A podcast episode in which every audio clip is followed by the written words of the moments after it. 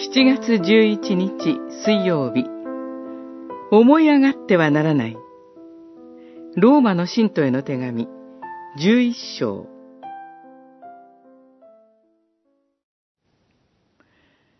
折り取られた枝に対して誇ってはなりません。ユダヤ人は不信仰のために折り取られましたが、あなたは信仰によって立っています。思い上がってはなりません。むしろ恐れなさい。神の慈しみと厳しさを考えなさい。もしとどまらないなら、あなたも切り取られるでしょう。十一章、十八節から二十二節。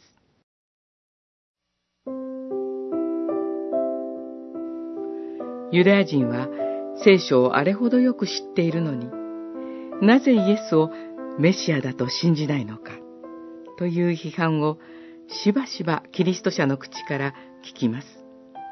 そういう意識に対して、思い上がってはならないと戒められています。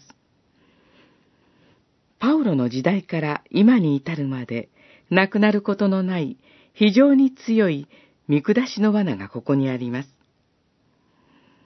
イエス・キリストによる神の救いは、旧約聖書に記されている予言の成就である。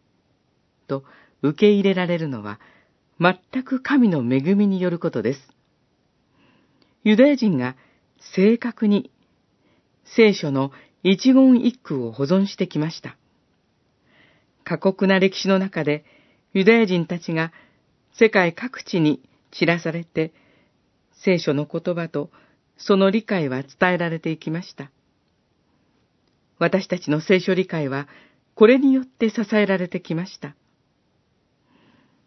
あなたが根を支えているのではなく、根があなたを支えているのです。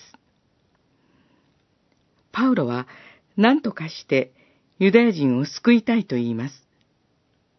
それ以上に神がすべての人を憐れむため秘められた計画を御心のままに進めておられます。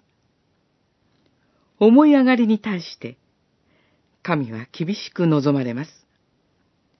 神の慈しみにとどまりたいものです。